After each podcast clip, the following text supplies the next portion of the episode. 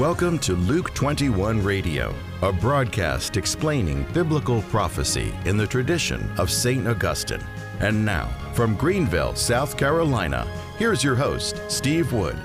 Hello, this is Steve Wood, and thank you so much for joining us for this episode of Luke 21 Radio. Today we're in 1 Thessalonians chapter 5, verses 19 to 22, and our topic today is the Spirit's fire and prophecy. Let me read those four verses. Do not quench the Spirit, do not despise prophesying, but test everything. Hold fast to what is good. Abstain from every form of evil. And again, that's 1 Thessalonians chapter 5 verses 19 through 22. I'd like to read those same verses in the New International Version, just an alternative uh, translation, just to get the sense of this passage. It reads Do not put out the Spirit's fire. Do not treat prophecies with contempt. Test everything, hold on to the good, avoid every kind of evil. Just to start off, I need to mention that there are two fatal spiritual diseases capable of ruining any Christian's life. Disease number one is a lukewarm heart, and disease number two is a cold heart. Jesus talks about cold hearts in Matthew 24, warning, he said this because wickedness is multiplied, most men's love will grow cold. So I think most of you listening to this broadcast would agree that wickedness is multiplying. So Jesus warning to us in the church. Jesus warns most men's love will grow cold. Okay? We're going to be talking about a way to keep that from growing cold today. But the second spiritual disease is a lukewarm heart. And this is Jesus speaking to a Catholic church in the first century, the Church of Laodicea. And how do I know it's a Catholic church? Because that was the only church that was present in the first century.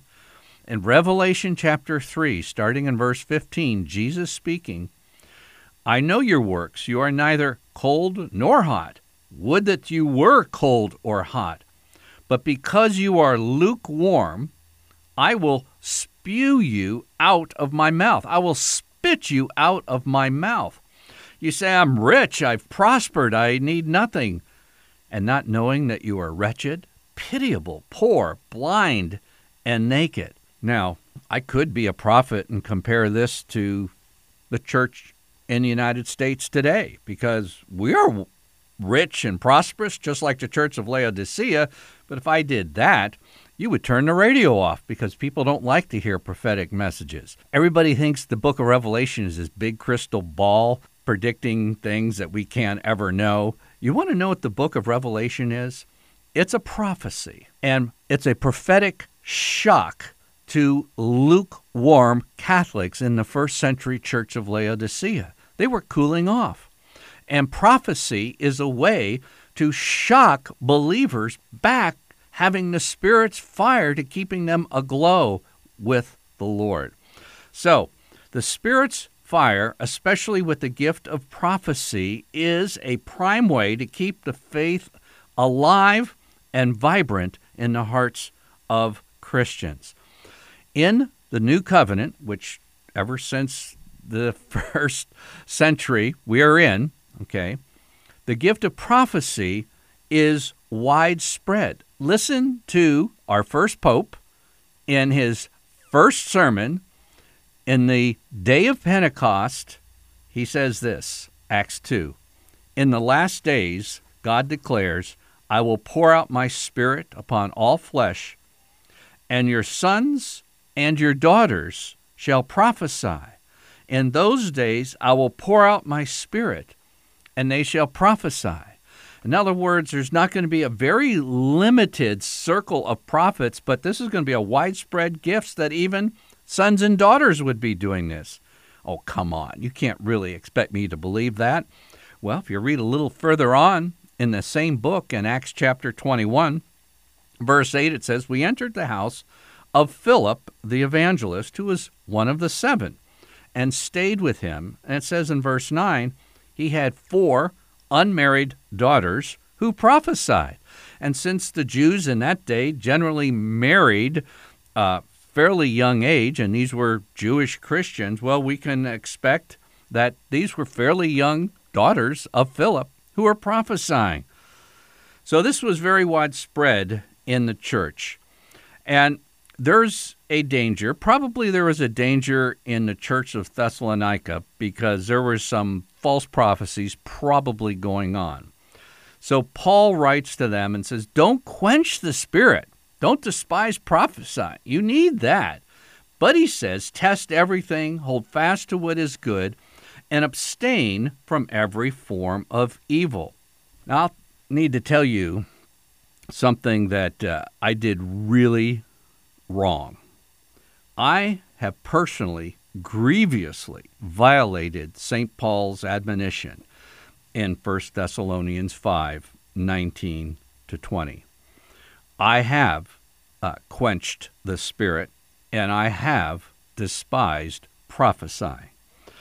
And I want you to know I repented of my actions and my words, but let me tell you how I fell into that pit of quenching the Spirit's flame, and I'm sharing this with you so you don't repeat my mistake.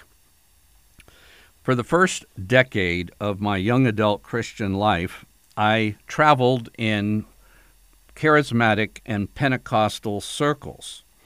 And I'm not here to bash all that because to this day, I have a deep and profound gratitude for many of my life changing encounters when I was a member of those groups. I'm just going to give you um, one example. At my Assemblies of God college, I was studying theology and scripture, and one of my professors had, in my estimation, one of those perfect combinations of both head and heart. In fact, he wasn't the only professor at my Assembly of God college who modeled that. This particular professor had a Harvard PhD in New Testament, which wasn't shabby. But what really impressed us, we got the word out. Our Greek class used to be one of the first classes early in the morning. But even earlier in that, we discovered that he was in his office in his suit on his knees with an open Greek New Testament, praying to God from the Gospels, reading from the Greek New Testament. So when I finished college, this was my second try at college. I did pretty well at my second try. I didn't do too well my first try. But I was told by my faculty advisor that I could go anywhere in the world to study theology or scripture that I wanted to. I could just pick the university or seminary of my choice. And you know, when it came to applying to seminaries, I only applied to one. I only looked at one. I only wanted to go to one. Why was that? Because of that professor who had head and heart connected. I had seen plenty of big heads who had what I would call a dead faith, but uh, a man with a Harvard PhD in New Testament who could pray from that Greek New Testament on his knees, I wanted to be like him. And that's why I picked Gordon Conwell Theological Seminary. So I'm not saying uh, at all that uh, I'm trying to bash that background. Okay, that was the good part. Now, the not so good part. Stemming from my experiences in charismatic and Pentecostal churches were some of the worst experiences of my life. The very worst was a church split in a charismatic church in which I was an associate pastor. Here were people who were claiming to have this special gift of tongues from God, and yet were using their tongues in the most reprehensible way to tear other Christians apart. It was horrible. But even worse, or I would say on level with that, I've encountered some of the wackiest preachers, healers, personal prophecies, stuff that was just flat out nuts. So, what is the easiest way to deal with the excesses of the prophetic and charismatic gifts? There were probably false prophecies going on in the church of Thessalonica. What's the easiest way to deal with it? Just flip to the opposite extreme And that's precisely what I did. I adopted what's called a cessationist theory. And that's the theory that says the charismatic gifts ceased with the death of the last apostle.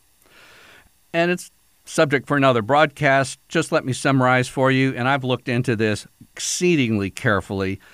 That notion that it all ceases with the death of the last apostle is without foundation, historically, theologically, or scripturally.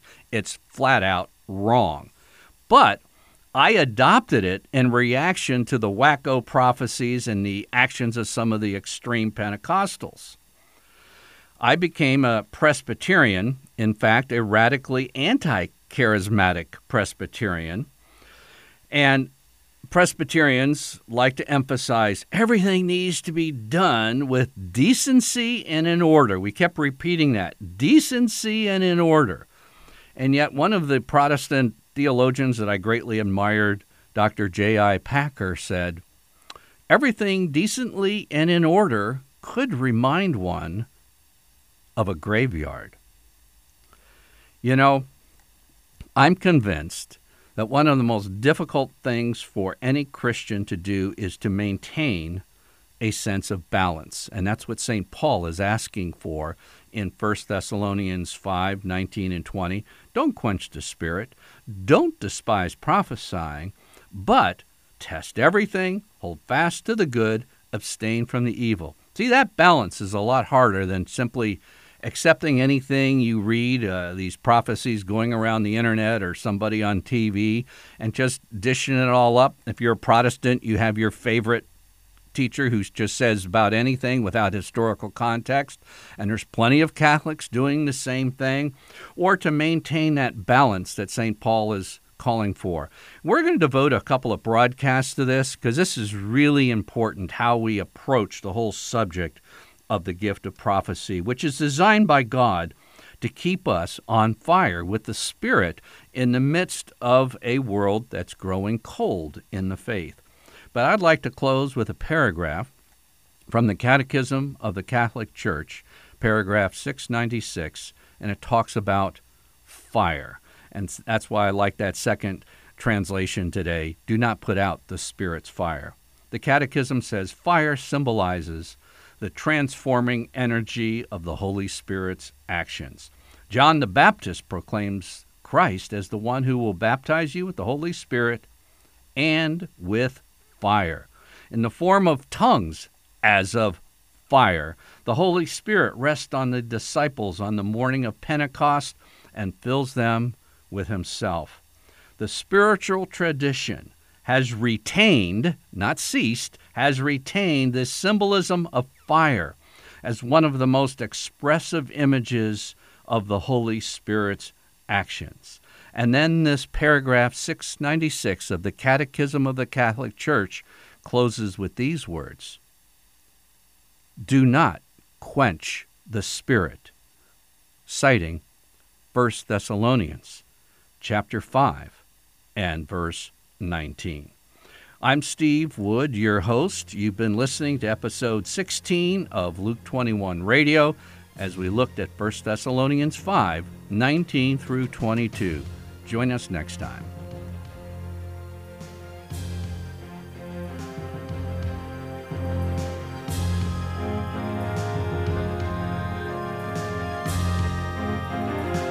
Luke 21 is a radio outreach of Family Life Center International. To learn more about biblical prophecy and to order copies of Luke 21 broadcasts, visit us online at luke21.com.